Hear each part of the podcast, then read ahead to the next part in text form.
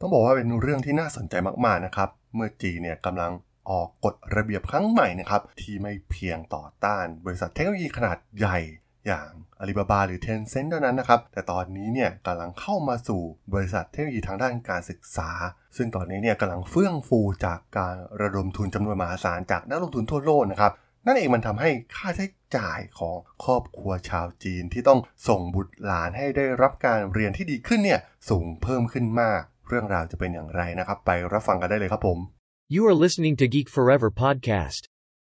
Open your world with technology.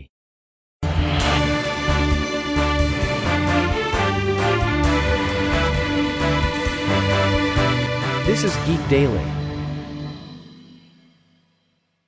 วัสดีครับ ผมดนทลาดนจากดนบล็อกนะครับ และนี่คือรายการ Geek Daily นะครับ รายการที่มาอัปเดต ข่าวสารวงการธุรกิจเทคโนโลยีและวิทยาศาสตร์ใหม่ๆ ที่น่าสนใจที่จะมาเล่าฟังผ่านรายการ Geek Daily สำหรับใน EP นี้ก็เป็นอีกหนึ่งเรื่องราวประเด็นร้อนเลยก็ว่าได้นะครับ ของรัฐบาลจีนในการควบคุมและจัดการกับบริษัทเทคโนโลยีนะครับซึ่งมันเป็นการตอบย้ำความตั้งใจของรัฐบาลในการควบคุมบริษัทเหล่านี้ และทำการปรับโครงสร้างทางเศรษฐกิจของพวกเขาใหม่อีกครั้งนะครับ แน่นอนครับว่ามันไม่เพียงแค่บริษัทใหญ่ๆ ที่เคยโดนมาแล้วนะครับ อย่างอาลีบาบาเองหรือ Tencent เอง หรือตีตีชูสิงเองก็ตามนะครับ แต่ตอนนี้เนี่ยมันกำลังเข้ามาสู่ธุรกิจอย่างธุรกิจทางด้านการศึกษานะครับ โดยทางรัฐบาลได้เผยแพร่กฎหมายออกมาในช่วง สุดสัปดาห์ที่ผ่านมานะครับ เป้าหมายเพื่อลด จำนวนการบ้านและชั่วโมงเรียนหลังเลิกเรียนสำหรับเรานักเรียนนะครับ ซึ่งนโยบายนี้เนี่ยถูกขนานนามว่านโยบายการลดแบบ 2 เท่า ซึ่งได้ทำการกำหนดว่าบริษัทที่สอนวิชาที่ครอบคลุมในโรงเรียนประถมศึกษา และมัธยมศึกษาตอนต้น ซึ่งถือว่าเป็นาการเรียนภาคบังคับในประเทศจีนเนี่ยต้องจดทะเบียนเป็นสถาบันที่ไม่แสวงหาผลกำไรนะครับ แล้วก็ไม่ให้พวกเขาเนี่ยสร้างผลตอบแทนให้กับนักลงทุน และสิ่งที่สำคัญที่สุดก็คือแพลตฟอร์มการศึกษาออนไลน์ ต้องขออนุมัติใหม่จากหน่วยงานกำกับดูแลนะครับ แม้ว่าพวกเขาจะดำเนินธุรกิจมาก่อนหน้านี้อยู่แล้ว ซึ่งแน่นอนนะครับว่าในขณะเดียวกันเนี่ยบริษัทต่างๆ ก็ถูกห้ามไม่ให้ระดมทุน และทำการ IPO ต่อสาธารณะนะครับ หรือยอมให้นักลงทุนต่างชาติเข้ามาถือหุ้นในบริษัท รวมถึงยังถูกห้ามไม่ให้สอนในวันหยุดนักขัตฤกษ์ หรือวันหยุดสุดสัปดาห์ด้วยซ้ำนะครับ ซึ่งถือว่าเป็นมาตรการที่เด็ดขาดมากๆนะครับในการปฏิวัติวงการศึกษาของทางรัฐบาลจีนเลยก็ว่าได้ แน่นอนครับว่ามันส่งผลกระทบโดยตรงนะครับ ต่อแพลตฟอร์มในการเรียนแบบออนไลน์นะครับที่มีการขายหุ้นต่อสาธารณชนนะครับไปแล้วทำให้บริษัทเหล่านี้เนี่ยหุ้นร่วงกันไปตามๆกันนะครับ บริษัทอย่าง TAL Education นะครับ หุ้นของบริษัทเนี่ยร่วงลงไปถึง 47%เลยทีเดียว ในขณะที่ Larry Chen นะครับอดีตอาจารย์ผู้ก่อตั้งเกาถูนะครับซึ่งเป็นแพลตฟอร์มการศึกษาออนไลน์ที่ใหญ่มากๆแห่งหนึ่งเนี่ยก็ถูกลดการจัดอันดับของมหาเศรษฐีในประเทศจีนลงไปนะครับ เรียกว่าส่งผลกระทบต่อพวกเขาเต็มๆนะครับ จึงเป็นคำถามที่ว่าทำไมรัฐบาลจีนถึงมีการปราบปรามในเรื่องแพลตฟอร์มการศึกษาเหล่านี้นะครับ ต้องบอกว่ามันเป็นสิ่งที่น่าประหลาดใจมากๆนะครับ แต่ว่ามาตรการใหม่ที่เกิดขึ้นเนี่ยมันมาจากประธานาธิบดีสีจิ้นผิงโดยตรงนะครับ โดยเขาได้เรียกบริการกวดวิชาหลังเลิกเรียนว่า เป็นปัญหาสังคมที่ร้ายแรงมากๆนะครับ แล้วก็ตำหนิการพัฒนาที่ไม่เป็นระเบียบของอุตสาหกรรมเหล่านี้นะครับ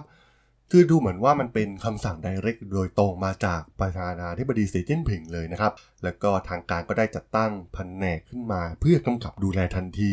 รวมถึงการตรวจสอบคุณสมบัติและค่าธรรมเนียมของเหล่าติวเตอร์ออนไลน์เหล่านี้ ซึ่งแน่นอนว่ามันสอดคล้องกับก่อนหน้านี้ที่มีการจัดระเบียบบริษัทเทคโนโลยีมากมายนะครับ ซึ่งทางรัฐเนี่ยมองว่ากำลังขยายตัวอย่างวุ่นวายเกินไป การหันไปที่การศึกษาเนี่ยยังชี้ให้เห็นถึงความกังวลของรัฐบาลนะครับ เกี่ยวกับอัตราการเกิดของจีนที่ลดลง และที่สำคัญนะครับ เป้าหมายหลักจริงๆ ก็คือ ช่วยบรรเทา ความเดือดร้อนของผู้ปกครองนะครับ ที่ต้องใช้เงินจำนวนมาก ให้บุตรหลานได้รับการเรียนการสอนที่ดีผ่านแพลตฟอร์มติวเตอร์ออนไลน์เหล่านี้นะครับ ซึ่งแน่นอนว่ามันเป็นเรื่องของความเหลื่อมล้ำอย่างชัดเจน ครอบครัวชนชั้นกลางเนี่ยค่อนข้างที่จะชอบนโยบายนี้มากนะครับ เพราะว่าพวกเขาต้องใช้เงินจำนวนมหาศาลในการผลักดันบุตรหลานของตน เพื่อไปเรียนติวให้มากที่สุด ส่วนครอบครัวที่ร่ำรวยเนี่ยพวกเขาสามารถที่จะจ้างครูสอนพิเศษส่วนตัว หรือ ส่งลูกไปเรียนต่างประเทศไปยังโรงเรียนชั้นนำได้อยู่แล้วนะครับ ไม่ใช่เป็นปัญหาของพวกเขา ซึ่งจากการปราบปรามมาเรื่อยๆ ของรัฐบาลจีนนะครับ จะเห็นได้ว่าเป้าหมายของพวกเขาเนี่ยยังไม่มีอะไรชัดเจนนะครับ มันเป็นการปราบปรามที่ไม่มีที่สิ้นสุดของรัฐบาลจีน จะมีอีกหลายแพลตฟอร์มที่อาจจะโดน หรืออาจจะไม่โดนนะครับกฎนี้เนี่ยถือว่าเป็นคำเตือนที่สำคัญมาก ๆสำหรับนักลงทุนทั่วโลกว่า ผลตอบแทนที่สูงจากการลงทุนในบริษัทของจีนเนี่ย ก็อาจจะทำให้ขาดทุนมหาศาลได้ในชั่วข้ามคืนเช่นเดียวกัน จากนโยบายของรัฐที่อาจจะมาจัดการโดยที่นักลงทุนเนี่ยอาจจะแทบไม่รู้ตัวเลยด้วยซ้ำนะครับ ไม่สามารถดึงเงินออกมาได้ทัน ในอนาคตเนี่ยนักลงทุนทั่วโลกก็ต้องมี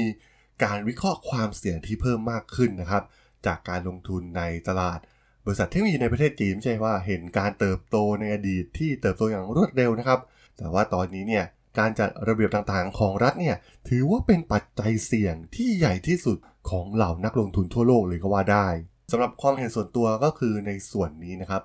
ก็จะเห็นได้ว่าก่อนหน้านี้เนี่ยแอปแพลตฟอร์มต่างๆ ของประเทศจีนนะครับโดยเฉพาะบริษัทเทคโนโลยีเนี่ยก็สามารถที่จะสู้บริษัทต่างชาติได้นะครับบริการจากซิลิคอนวัลเลย์เองเนี่ยก็ไม่สามารถที่จะเจาะเข้าไปในตลาดจีนได้ เพราะว่าจีนเนี่ยมีกำแพงค่อนข้างสูงนะครับ แล้วก็พวกเขามีผู้ประกอบการชาวจีนที่สามารถมาต่อสู้กับบริการเทคโนโลยีจากอเมริกาได้และดูเหมือนบางอย่างนะครับ พวกเขาจะก้าวล้ำหน้าสิ่งที่อเมริกาทำไปแล้วนะครับ โดยเฉพาะเรื่องของ Big Data ที่พวกเขามีอย่างมหาศาล privacy ต่างๆ ที่เกิดขึ้นก่อนหน้านี้เนี่ยก่อนที่จะมาจัดระเบียบเนี่ยพวกเราแพลตฟอร์มต่างๆเนี่ยก็สามารถเรียกข้อมูลต่างๆของ ผู้ใช้งานได้ แล้วก็สามารถนำมาหาผลประโยชน์จากพวกเขาได้อย่างมากมายนะครับ ขยายกิจการเป็นซูเปอร์แอป มีบริการต่างๆมากมายในแพลตฟอร์มเดียวของพวกเขา นั่นทำให้วงการเทคโนโลยีของจีนเนี่ยพัฒนาขึ้นไปอย่างรวดเร็วมากๆ และดูแนวโน้มเนี่ยมันอาจจะพัฒนาจนแซงหน้าอเมริกาในไม่ช้านะครับ แต่ดูเหมือนว่าตอนนี้เนี่ยมันจะถูกเบรกลงไปชั่วคราวนะครับ โดยรัฐบาลที่เข้มงวดของประเทศจีน ซึ่งถ้าพูดกันจริงๆเนี่ยมันไม่ใช่แค่ แอปของประเทศจีนเท่านั้นนะครับที่กำลังเอาเปรียบสมาชิกหรือลูกค้าหรือประชาชนในประเทศเขา แต่ถ้ามองกันให้ลึกจริงๆเนี่ยทางฝั่งซิลิคอนวัลเลย์เองก็ใช้รูปแบบเดียวกันเหล่านี้นะครับ ใช้ Data ต่างๆ มารายได้ให้กับพวกเขาอย่างมหาศาลนะครับ ซึ่งในอนาคตเนี่ย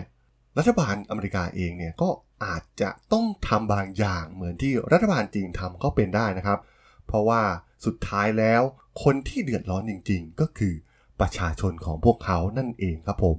สำหรับการเข้ามาจัดการเทคโนโลยีทางด้านการศึกษาติวเตอร์ออนไลน์ของประเทศจีนใน EP นี้เนี่ยผมก็ต้องขอจบไว้เพียงเท่านี้ก่อนนะครับสำหรับเพื่อนๆที่สนใจเรื่องราวข่าวสารวงการธุรกิจเทคโนโลยีและวิทยาศาสตร์ใหม่ๆ ที่น่าสนใจก็สามารถติดตามมาได้นะครับ ทางช่อง Geek Forever Podcast ตอนนี้ก็มีอยู่ในแพลตฟอร์มหลักทั้ง Podbean Apple Podcast Google Podcast Spotify YouTube แล้วก็จะมีการโหลดลงแพลตฟอร์ม Blockdit ในทุกๆตอนอยู่แล้วด้วยนะครับยังไงก็ฝากกด Follow ฝากกด Subscribe กันด้วยนะครับ แล้วก็ยังมีช่องทางหนึ่งในส่วนของ Line แอดที่แอดธราดลนะครับ t h a r a d h o l สามารถแอดเข้ามาพูดคุยกันได้นะครับ ผมก็จะส่งสาระดีพอดแคสต์ดีๆให้ท่านเป็นประจำอยู่แล้วด้วยนะครับยังไงก็ฝากติดตามทางช่องทางต่างๆกันด้วยนะครับสำหรับใน EP นี้เนี่ยผมก็ต้องขอลากันไปก่อนนะครับ เจอกันใหม่ใน EP หน้านะครับผม สวัสดีครับ